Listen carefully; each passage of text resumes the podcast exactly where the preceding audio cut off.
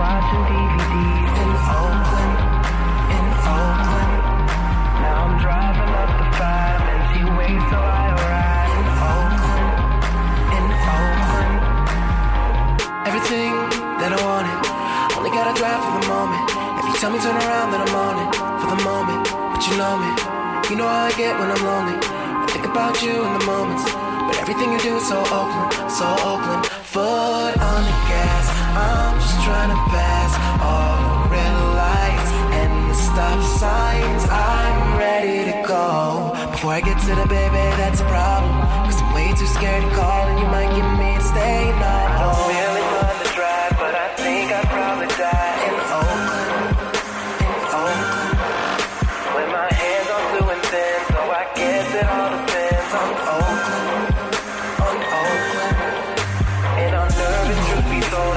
saw me growing old in Oakland, in Oakland. And if I married you tonight, it would probably start a ride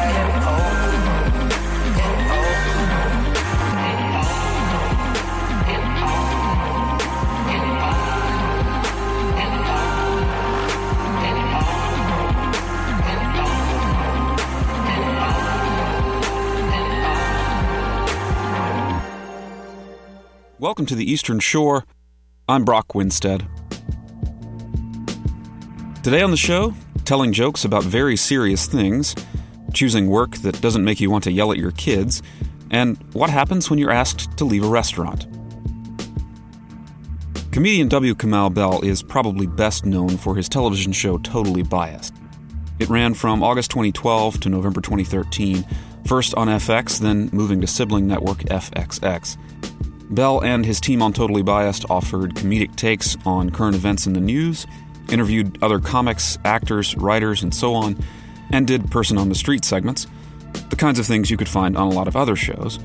What made Totally Biased special was Bell's voice and his emphasis, as in a lot of his other comedy work, on race and racism and discrimination of other kinds in American culture. It was funny, but it was serious too, and it was smart and it was canceled too soon. It's not like Bell went away with the show, of course. He kept doing stand up and traveling to colleges all over the country with his one man show, The W. Kamau Bell Curve Ending Racism in About an Hour. He's also been making podcasts like Denzel Washington is the greatest actor of all time, period. Yes, that is the name of the podcast. In all of these venues, Bell has continued to have funny but also serious and smart conversations about race and racism and increasingly intersectionality, the way that different systems of discrimination and oppression overlap and reinforce one another.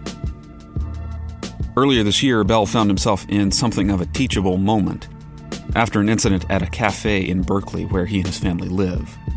He had been standing outside talking to his wife, who is white, and several of their friends when he was shooed away by the staff.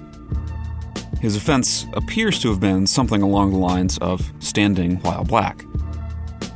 If you have no idea what I'm talking about, keep listening because W. Kamau Bell and I talked about the Elmwood Cafe incident and what happened after and what is still happening as a result. We also talked about his upcoming return to television, what else he's up to in comedy, and a local event coming up later this month. He's putting on a kind of live talk show in Berkeley that will also be broadcast on public radio station KALW 91.7. Oh, and I want to thank KALW for, in a roundabout way, making this interview possible. I'll explain that at the end of the show, but now, here's W. Kamau Bell on the Eastern Shore. W. Kamau Bell, thank you for taking the time to talk to me. It's a pleasure to sit down with you. Uh, thanks. It's a pleasure to it's a pleasure to be sat down with. I want to talk about the work that you're doing. You seem to have a lot of projects in the hopper right now. As I was prepping for this interview, it seemed like every time I turned around, I was finding another thing that you were doing. I got two kids, man. You know they won't feed themselves yet, so I got to I got to make sure that I'm doing my best to Yeah. make sure they feed they eat. So I've talked to people for this show who are working locally. They're running a restaurant or a nonprofit or they're putting on a regional event. And I've talked to some people who whose work is national in scope who, who happen to be here in the Bay Area, in the East Bay in particular.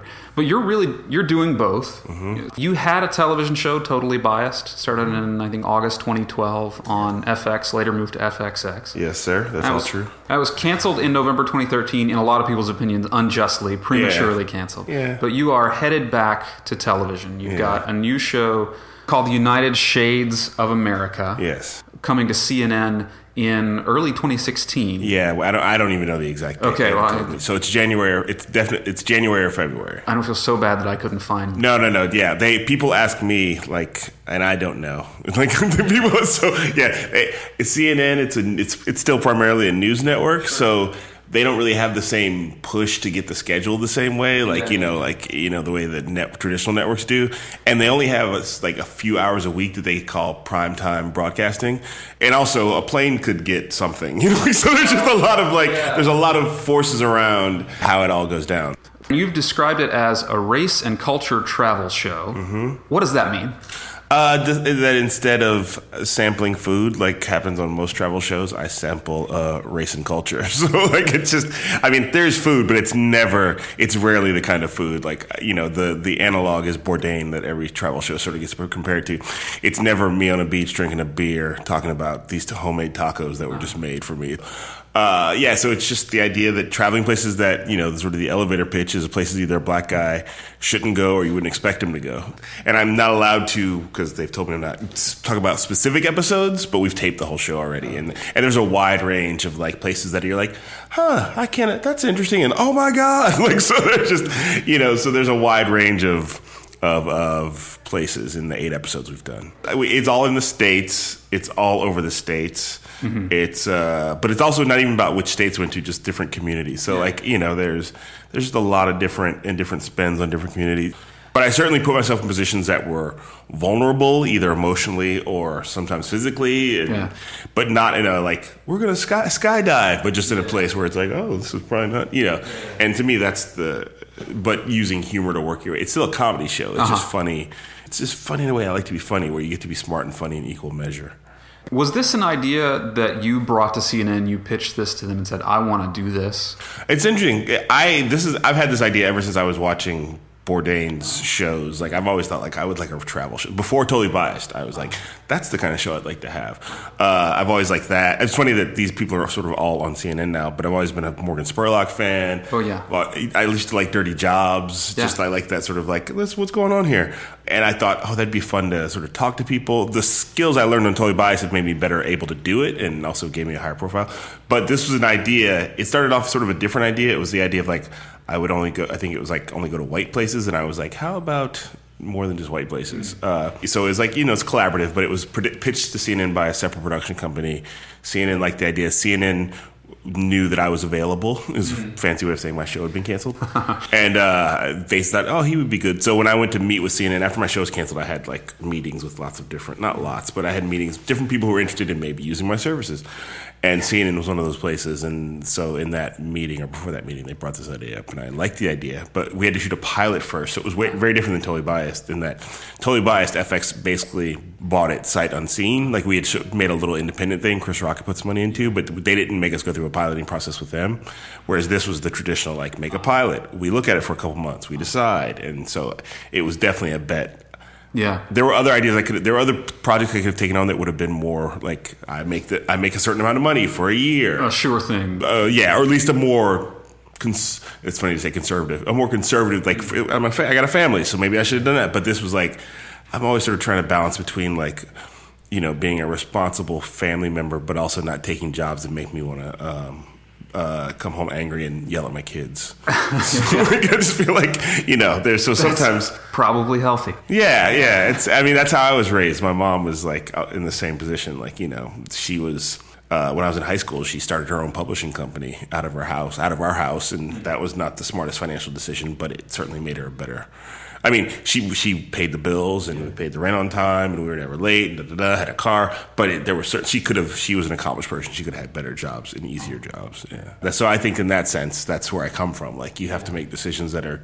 You don't make dumb financial decisions, but you also have to make healthy decisions. Hmm.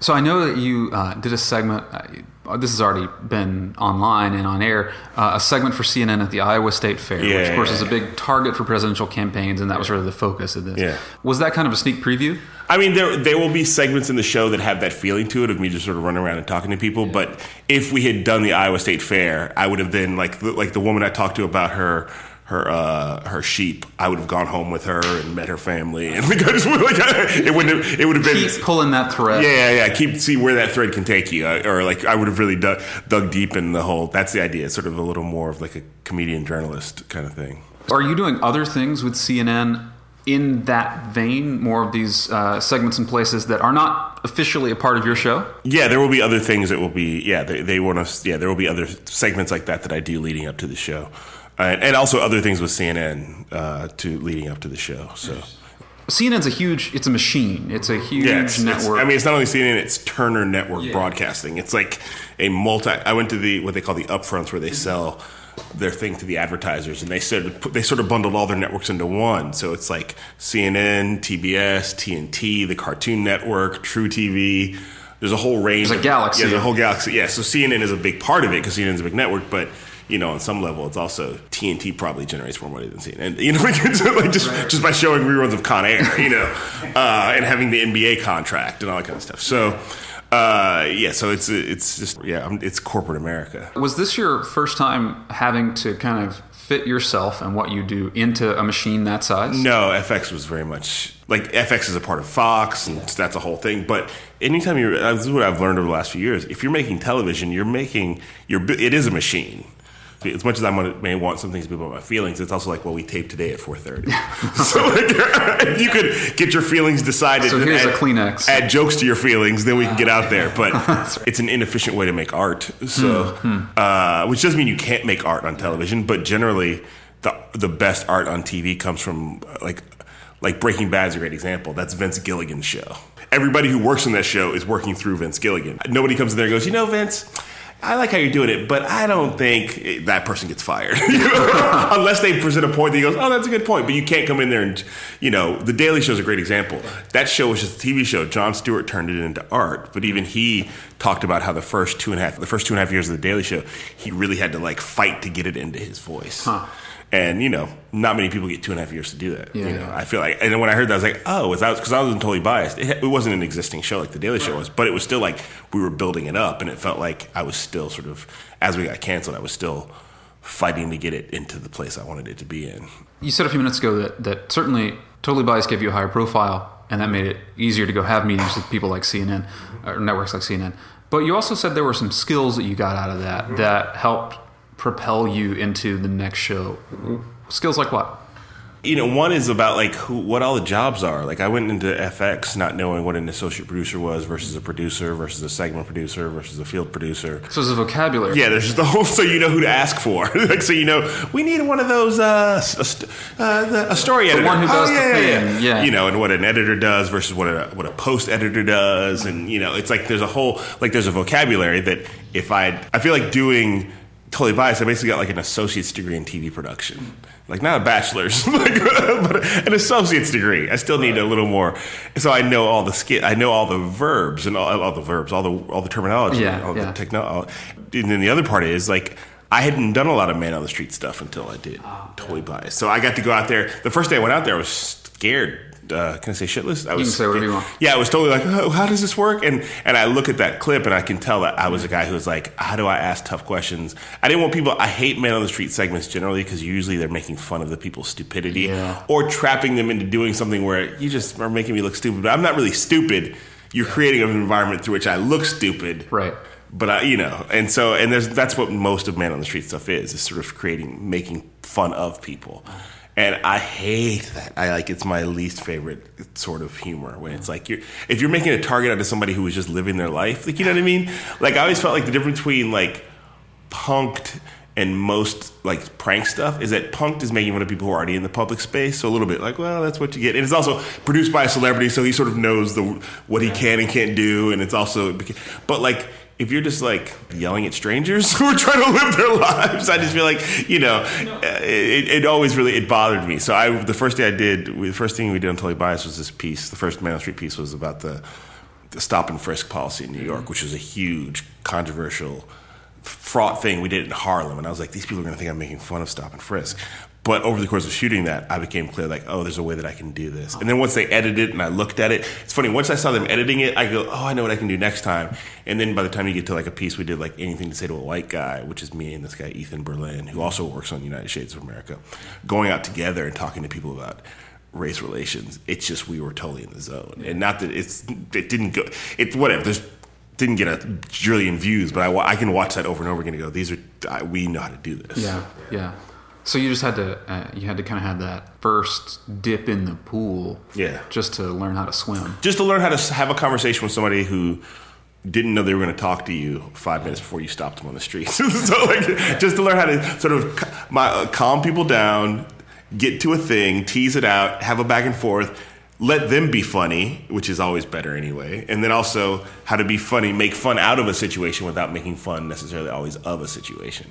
A lot of t- a lot of times you get pressure to do do the thing that that other person did. And it's like I just don't want to do it that way. And if my way doesn't work on TV, then I won't work on TV. like, I just want, like, thankfully, there's other ways to. And so we'll get to see uh, your way uh, starting in early Yeah. 16 with the United Shades of America. And again, not it's not entirely my way, but it's a it's a more because it's still like you know that show. If we get if we go to the second season, it'll be more my way. And then the third, you know, you just sort of like, eh, and also I've learned some stuff from working on this show, and it doesn't mean that it always has to be my way, but it does shows entertainment in general works better when it's coming from a unified voice. Whether it's one person's voice, literally, like, or two, or a team of people who are unified, pulling in one direction.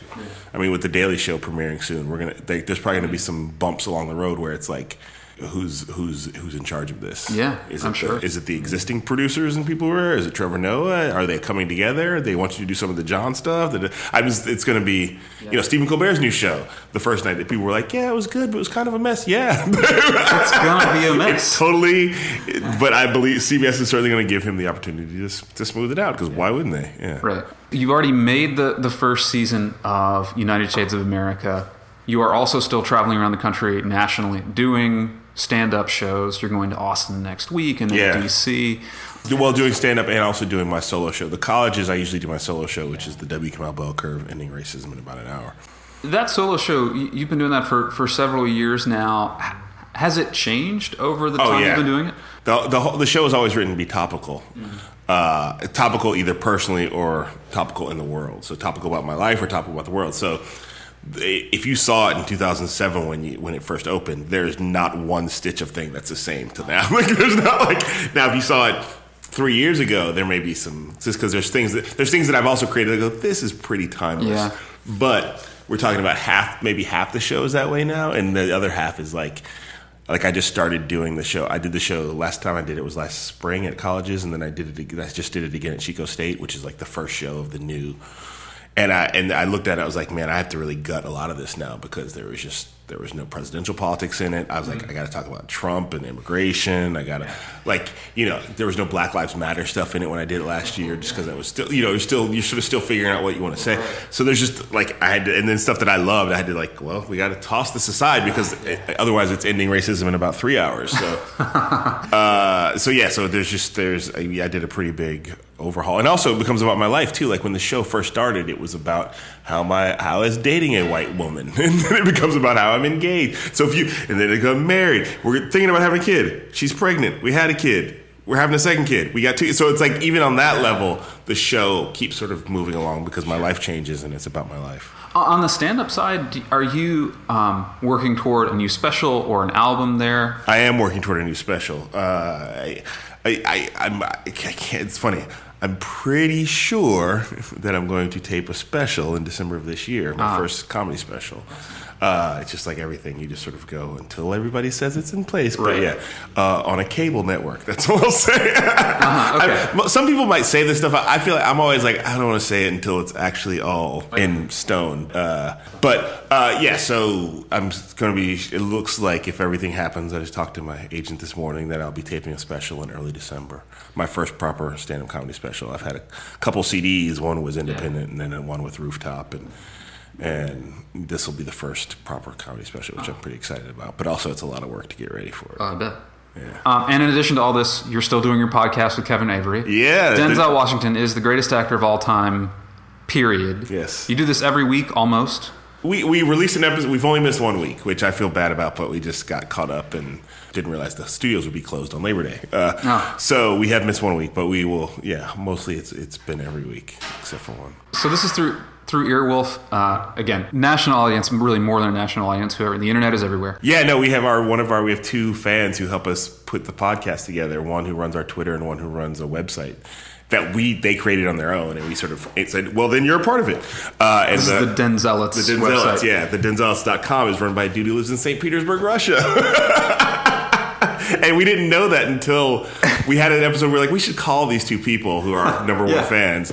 And he was like, and they were like, and when they were setting up the call, they're like, oh, he can't use the phone. Why? Because he's calling from Russia. What? like, like, we were just like, I was like, what do you mean he's calling from way Russia? to find that out. yeah, so it's it's totally international in that respect. Yeah. I mean, it's about Denzel Washington and Denzel Washington movies, but it gives you a way into a lot of other kinds of conversations, and you bring other people onto the show. And some of the threads running through all of this work that you're doing, you're you're almost constantly having a conversation about race and racism and in American culture. I mean, that thread is there. You're just kind of coming at it in different ways.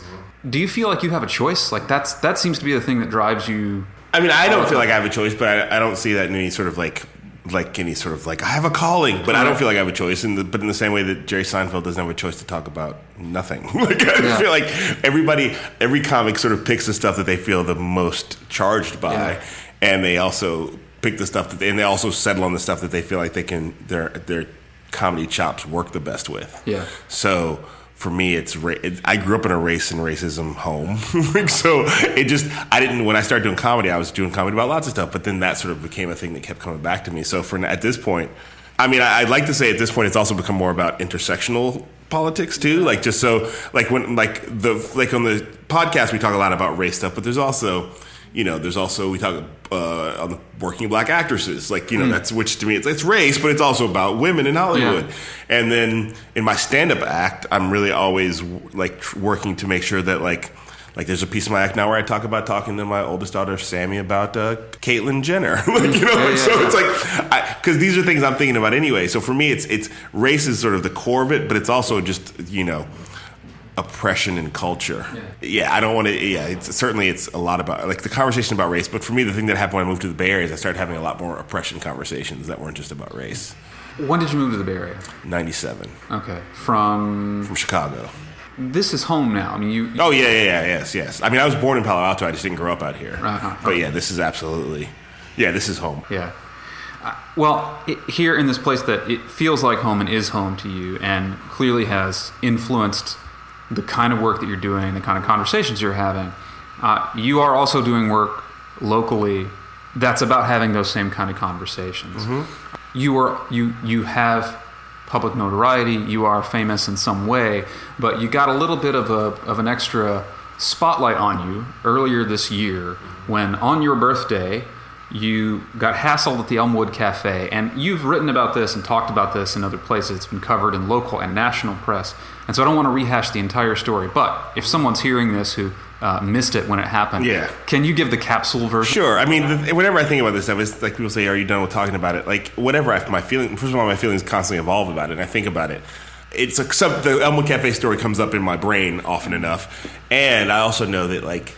99% of the world has no 99.9% so I, I always know that every time i tell it somebody's like what so i'll tell it now certainly uh, we wrote a, me and my wife co-wrote a blog on my website about it the thing about the blog is interesting it had just happened so you can really read it from the perspective of two people who are going through a thing that just happened so whereas if I talk about it now, it's going to sound it's going to sound different because it's been months. It happened in. January. Now it's uh, almost October. Yeah. Uh, but I just before I came here, I just had a meeting about a, a race, a meeting about community events and race and racism, and we and basically that comes out of that event, comes Yeah. out of that. So I'm still doing the work around that.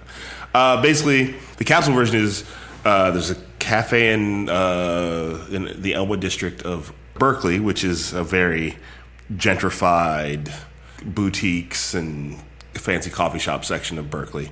That me and my wife, my wife was there having lunch with a bunch of moms from her mom's group. So it was like it was like four white women and they're four white babies. Although one of the babies later I realized is half Asian, but nobody knew. I didn't know that day, and the baby didn't represent. Wait a minute, Wasn't holding up a sign. Yeah, to the to the outside. This is a lot about being an invisible minority too. Mm. There's four white women and four white babies, and my wife was sitting. They were sitting at the ca- tables outside, and me and my wife had talked. Earlier, we'd actually had breakfast at the Elmwood Cafe earlier that day. Uh, and I went to go do work at Cafe Roma down the street, and then I was on my way back. She's like, We're, "I'm still here." I went back for lunch. I was like, "Man, you love that place." She loves the Elmwood. Cafe. or she loved the Elmwood Cafe. But so I went back, and they're sitting outside, and my wife waves me over, and I walk over, and I'm talking to them for a couple minutes, and within a couple minutes, there's a knocking on the window, like a rap, rap, rap, rap, uh, and I look up, and it's somebody who works at the cafe, basically looking at me like and nodding her head as if to say, "Get out of here!" Like sort of like it's hard to do in a podcast, but looking at me in his way to go, "Get out of here!" Like clearly mad, shakes her head to the side in the way that you, when you want to tell somebody to scram is what Sure. he said. Which and I had a moment like, and I knew what she meant. She was talking to me. It was because she was looking at me, and I had this moment like, "What just happened?" And my wife looks at me, can tell that something just happened, and she I goes, she thought that somebody was, she thought it was somebody like, "It's my comedian Kamau, my fan," because that people recognize me on the bear, but she could see my face. It wasn't. I stood there for a couple seconds thinking I should leave just because, but then also my wife and my 13 week old baby are there, and also I kind of wanted to see how it played out. Yeah. Another woman came later. I found out another woman came out. I thought it was the same woman who sort of came outside to sort of shoo me along. Uh, and this has all been documented. So Yeah. anybody who's listening is like, "Why is that what happened?" It's all been documented, and it, the cafe has admitted to its part in it. Right, the facts are not in dispute. Yeah, the facts are not in dispute. Uh, the interpretation of the facts are always in dispute with some people. But she came out to sort of push me along. At that point, realized that I was standing there, and I think at some point, I don't remember how the conversation started against my blog. She basically at some point says, "I'm sorry, I thought you were selling something," and I was like, "This is my wife. That's my baby. We ate here earlier today." I'm sorry. And she said, I'm sorry, we thought you were selling something. And sort of said, like, oh, I'm sorry, we thought you were selling. And then sort of moved it along. And at that point, you're standing there like, as if it, as if it's over. Yeah. Uh, and so at that point, me and my wife, my wife got the baby. We got our stuff. We're gonna leave. We she could tells she confronts the woman who came outside and was like, "That's this is bullshit." Da da da. And the, and the, at that point, the waitress said, "I don't think it had to. I don't think it was racism." And so it's just like, and this is a white woman, and it's just like that's. As I've said many times, white people, it's not your job to determine when something is racism. It's just not. It's just not your job. You can have opinions, but you can't have the "I have decided."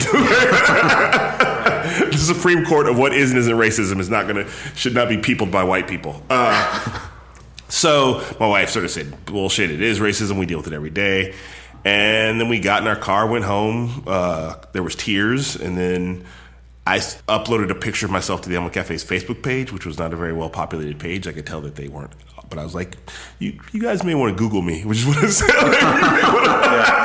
Because I was like, "You kind of did this to the Yeah. I mean, you know, there's people you, you could have done it to President Obama. It would have been even worse. But in the Bay Area, like I'm a guy who's known to talk about this stuff. So, uh, and then uh, they didn't respond. And again, their Facebook page looks like they just every six months put a picture of a muffin on it. So Yeah. it's not. But then two days later, me and my wife posted a blog on my Facebook page, and it went. It was the first time I've ever been accused of going viral, but uh, whatever that means. But and it became like a local news story. Like you know, I got to hear my name pronounced several different ways on local news reports Right. and it became a thing where it was just you know for the next two weeks of my life we were dealing with it and it, it ended up we had an event at willard middle school with the cafe owner and lots of academics and smart people to talk about it What were the goals of having that community conversation? the reason why me and my wife wrote the blog initially and the reason why we had such a strong reaction to it is racism does happen to people of color every day just like you know if you're if you're a transgender person then you're dealing with with transphobia and if you're a person of color who's transgender then you're dealing with both you're you know everybody who is uh, an oppressed who sort of outwardly shows their oppressed group status wears it on their shoulder like whether through color or through sexuality or gender whenever you're outside the norm you deal with oppression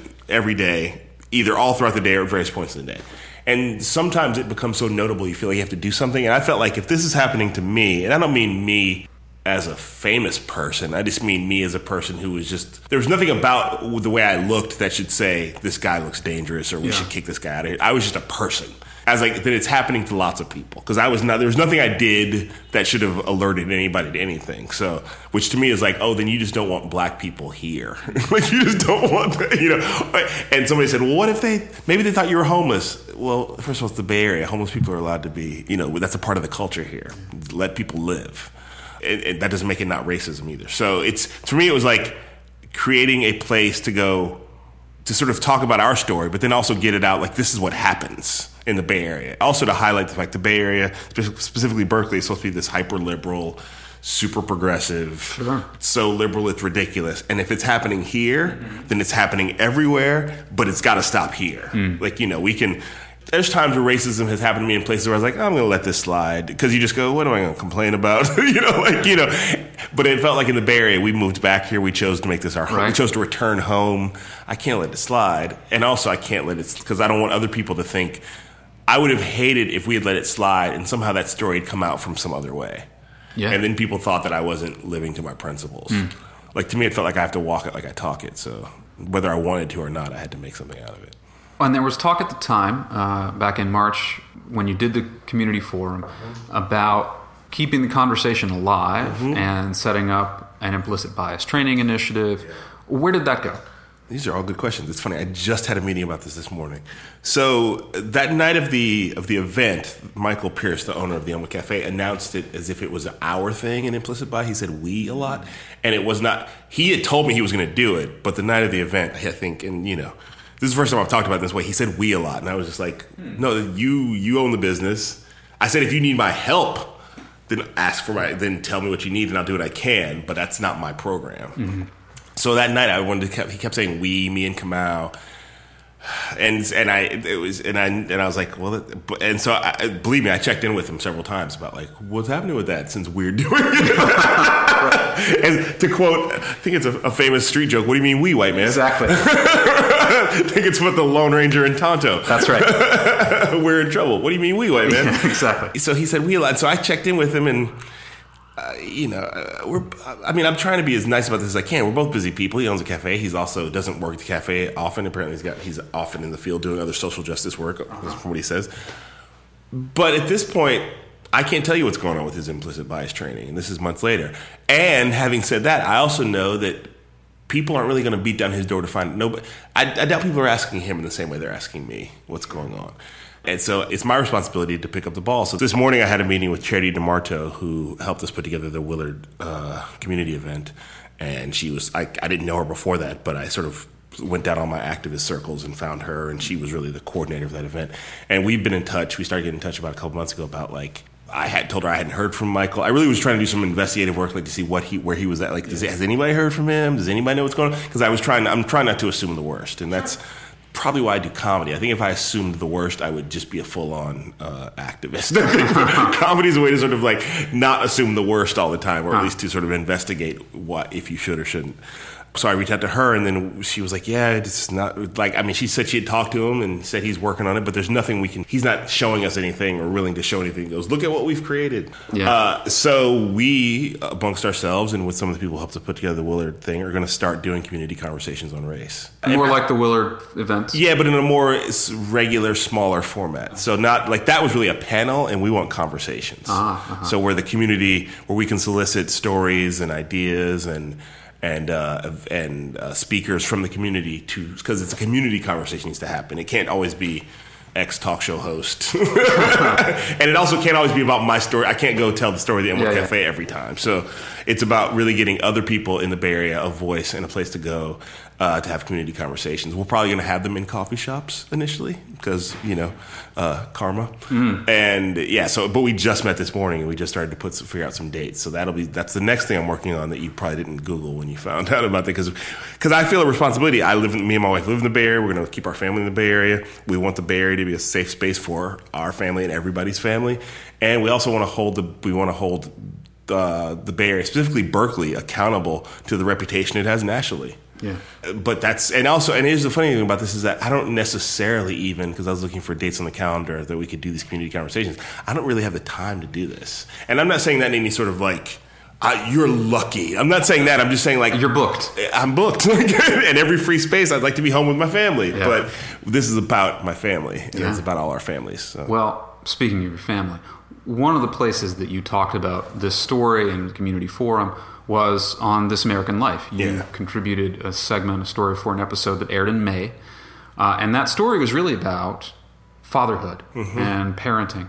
You talked to Khadijah Means, a young woman from here in Berkeley who is very involved in social justice and anti-racism activism, and you talked to her father, Cliff Means, because you wanted to find out, you know, where did this remarkable young woman come from? Yeah. And you clearly had a lot of regard for Cliff Means. Yeah, yeah. It seems like you wound up seeing him as an example of fatherhood, specifically black fatherhood in America. Not that you don't have the example of your own father. Yeah, exactly. Yeah, yeah, yeah. The way that Cliff Means talked about engaging with race and teaching children about race and racism seemed to really affect you. Mm-hmm. What did you learn from him? Well, I think, and just to be clear about that, like you said, and I appreciate you bringing my dad into it. Uh, you need a lot of examples, as the, especially as a parent, because there's a lot. Because you're not going to be, you're not going to duplicate anybody's parenting, because that's not going to work. But I really felt like there's the way that Khadijah is in the world.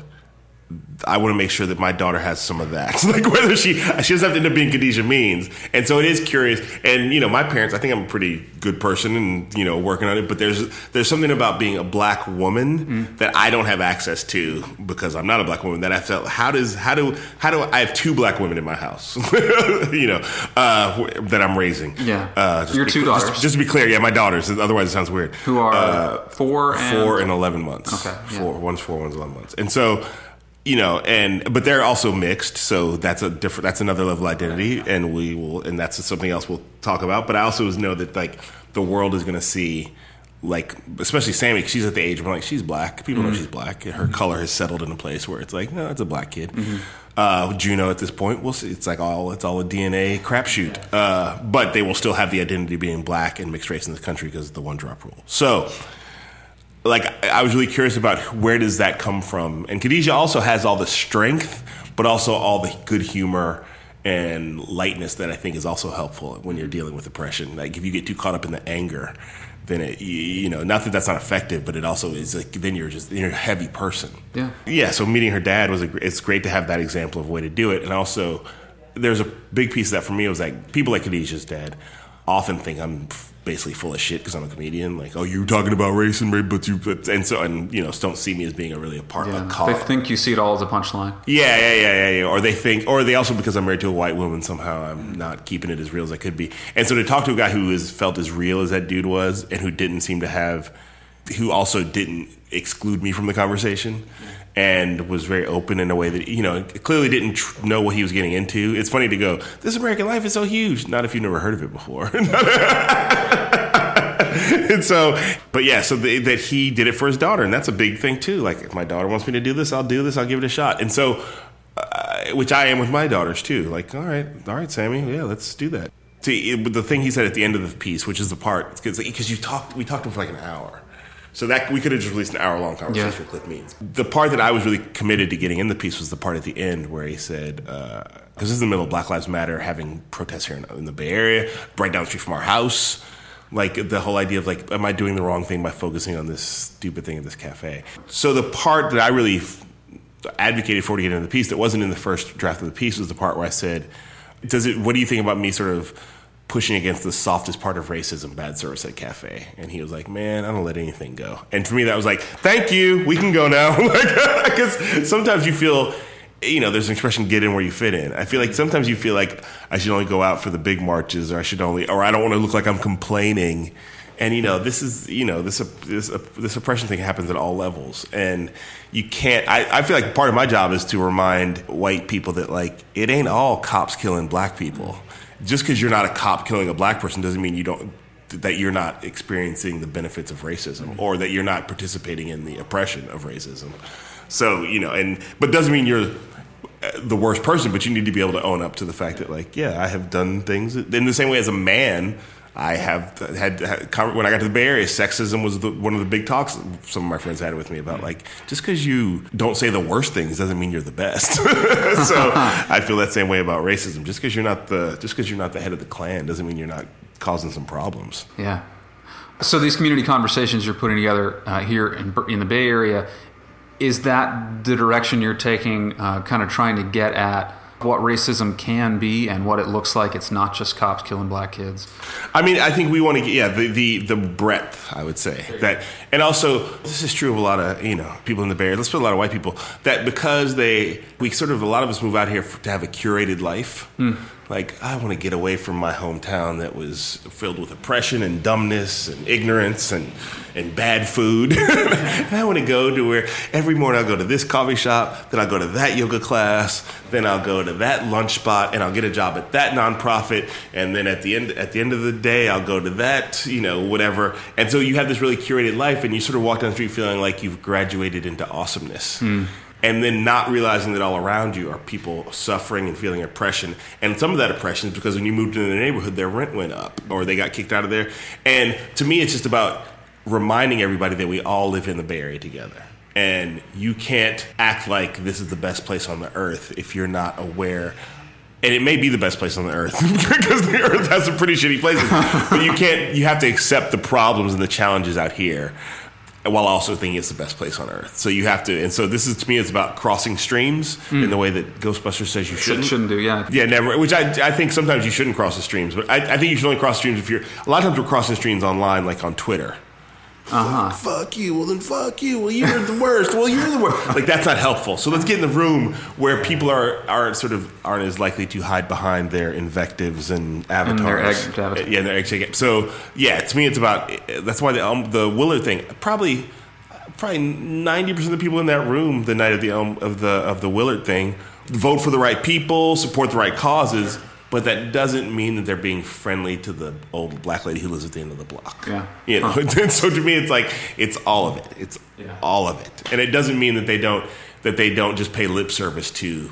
Uh, togetherness that they're not actually participating in like making society more making everybody have a more equitable life You are doing something else locally that I'm intrigued by. Uh, Kamau right now. Yes. And this is a show. this is a show you're putting together with KALW, the San Francisco-based public radio station. Yes, sir. You are describing it as a live radio talk show. So, so you're doing this on October 29th at the Freight and Salvage right here in downtown Berkeley. KALW is broadcasting it live. Live, yes. So, what is it? it's for people who liked Totally Biased. It's my sort of retake on a, a show where I get people together and we talk about the issues, and we're still booking the guests. But it'll be it will be a a, a live conversation with, and it could be it might be people in the audience, will be people on stage. We'll book some guests. We'll have some pre-taped pieces. But it's the idea of like still wanting to scratch that itch that I got on Totally Biased of like what what's going on now. Like right now, if we were to do the show right now, we would have to talk about uh, so this Pope thing. Is the Pope good? Should I be excited? I'm not a Catholic.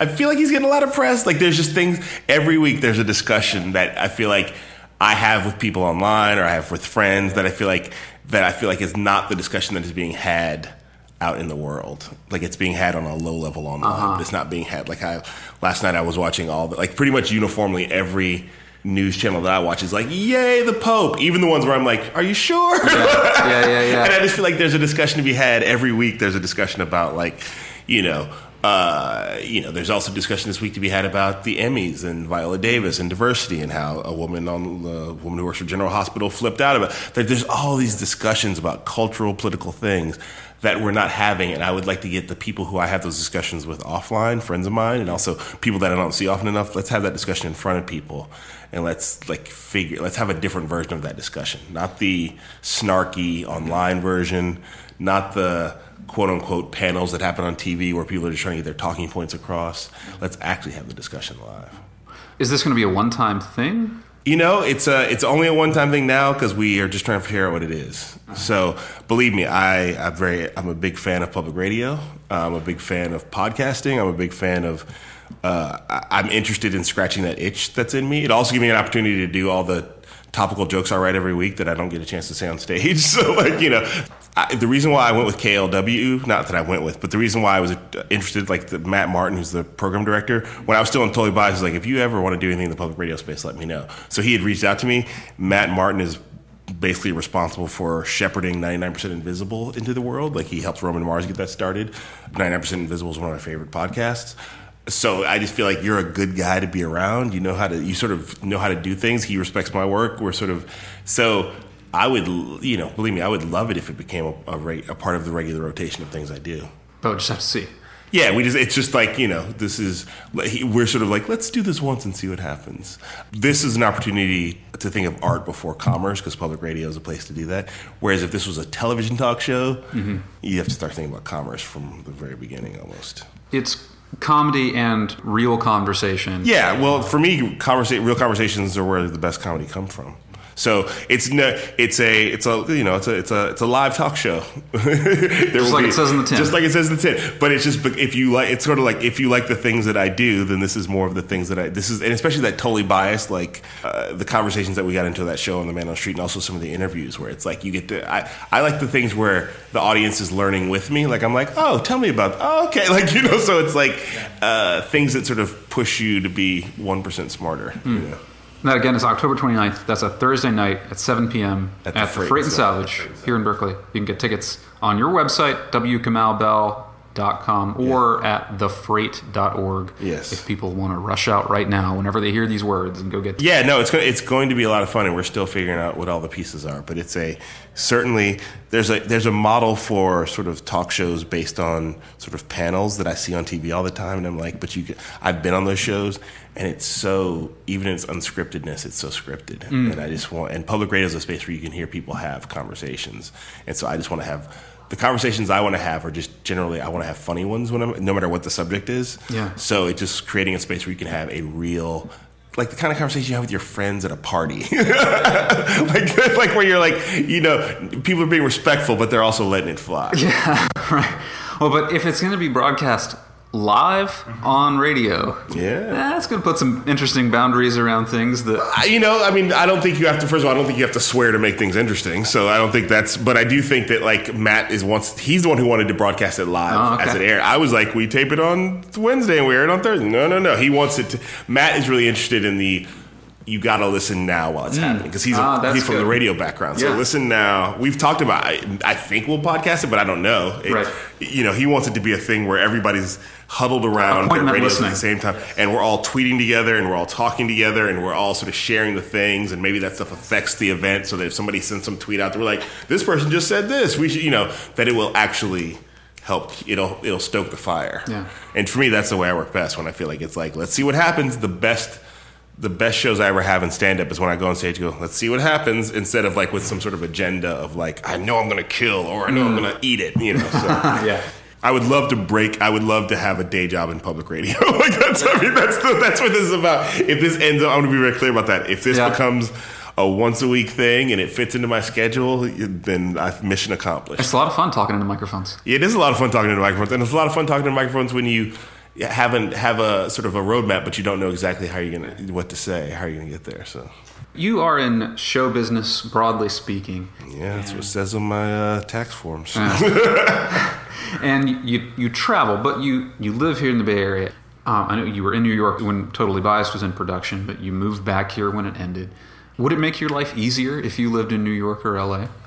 No, it'd make my career easier. It'd make my life harder. Ah. If I lived in LA, I would be, have access to go to more meetings, and I would be g- probably going out to the comedy spots and circulating and meeting and meeting the new up and coming comedians, and also establishing myself with the current comedians, and also g- getting ties with the older comedians. And so there'd be a career benefit certainly, but. You know, when we were in New York, the hard part is we felt alone and isolated from our family and friends. Like we made friends there, we made friends there, but just New York is a hard city your friend, your your your good friend that you like lives in Queens or something. It's just like, well, I guess I live in Manhattan, so see you at the holidays, you know. Yeah, so it's yeah. whereas in the Bay Area, my wife's from Monterey. Yesterday, or yeah, two days ago, my wife's sister had a baby. She lives in Sacramento. My wife took the, my daughter off from school. They went to Sacramento, met the baby. Her parents are coming up today to see. They're going to pick my daughter up from school. It's just like a whole. Uh, You've got a network of support. I've got a network of support, and then I lived here since '97, so I have friends I've known for a long time now, and you know I can go to coffee with, and people who know me as a comedian, but also know me as a person, and so it's just a much easier. It's a much it, my light. Our lives are better, and at some point, and you have to make a choice. And I, it's not the smart choice for my career to live here, but it's a smart choice for my life. And it's like we talked about at the beginning, like you know, you have to make decisions that are good for your life. Like I, I, in my what I've learned from my mom is you have to make decisions that are make sure that you don't put yourself in a position where you're a crazy person for money. Uh, and that's you know my dad would dis- my dad would might disagree about that. He's like you can be crazy for like five or ten years, but uh, you know, but for me it's like I can't. I know the kind of person I am, and I know the kind of person I was in New York when we were working on Totally Bias, and that was a great opportunity. But there was times where I was a crazy person, and luckily my daughter is young enough she doesn't really remember it. But I would hate to be. Me and my daughter are friends. Yeah. And a lot of the reasons we're friends is because I'm not a crazy person. so like, and and me and my mom are friends, and and because she's not a crazy person. So uh, I, that's the I'm trying to replicate that, so that you know that when I come when I when my daughter sees me, she's like, "Yay!" As opposed to like, "Oh, here's that crazy dude who, Yeah. who always hands me something shiny because he wants me to love him." Yeah. You know, so, so I just This is the same as love. yeah, so it's just it's very it's very important to me that like and I when I walk around the Bay Area and people I mean I'm known in New York and I'm known in other cities but people here have an investment in me because they know I came from here and I started here and they remember me at the Punchline on Sunday nights and remember me from an, an art gallery in Oakland that's closed now or whatever. Like they so the the love I get here is nourishing in a way that in other places they're like oh you're the guy from the thing. Oh, I like it. You know but here there's like a real it sort of feeds me in a different way. It makes me and also makes me feel like then I have a right to stand up for with myself here, and I feel like people will get my back, and I'll get their back. Well, I am certainly glad you're here. I think the Bay Area is a better place for your presence and the work that you do. W. Kamau Bell, thank you for taking some time out of that work to talk to me. Well, thanks for having me. I'm glad to uh, look at this. Twitter worked. We were just I was just shitting on Twitter, but look at what it did.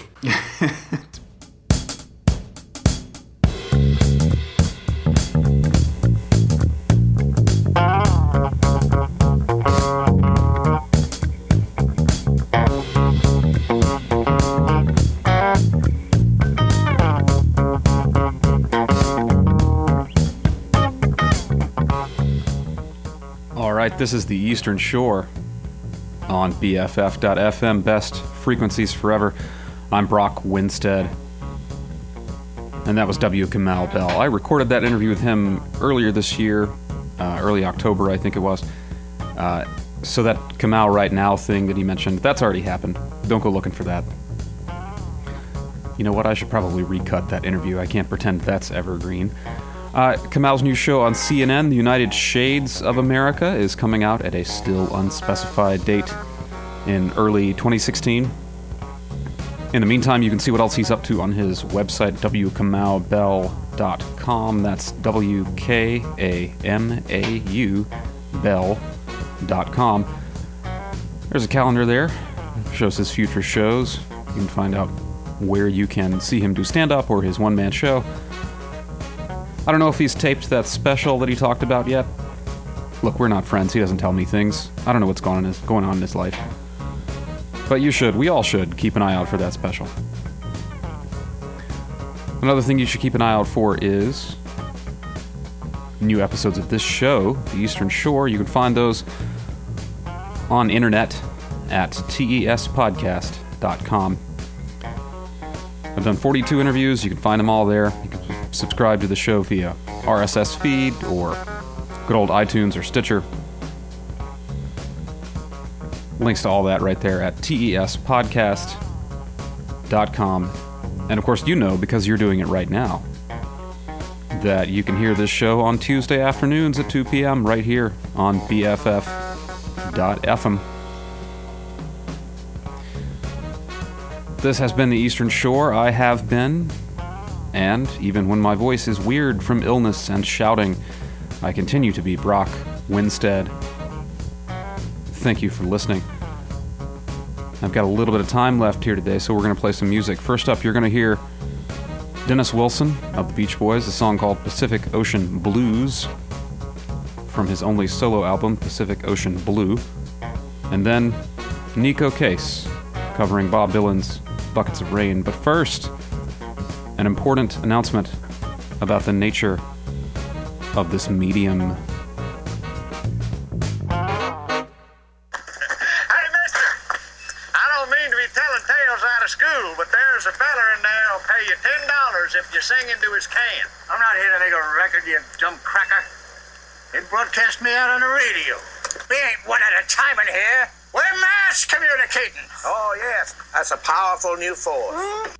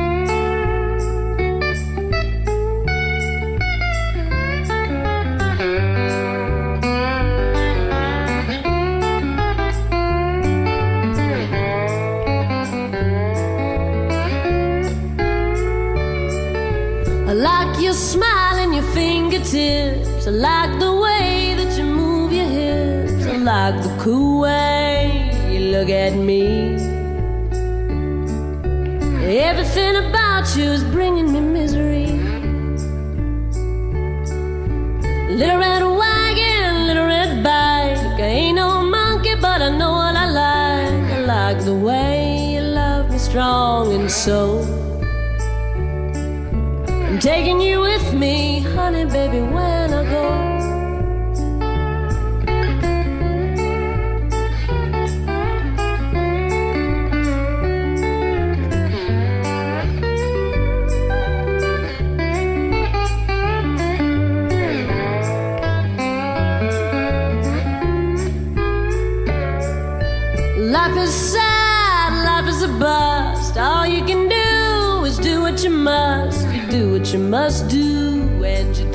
Well. I do it for you, honey, baby, can't you tell?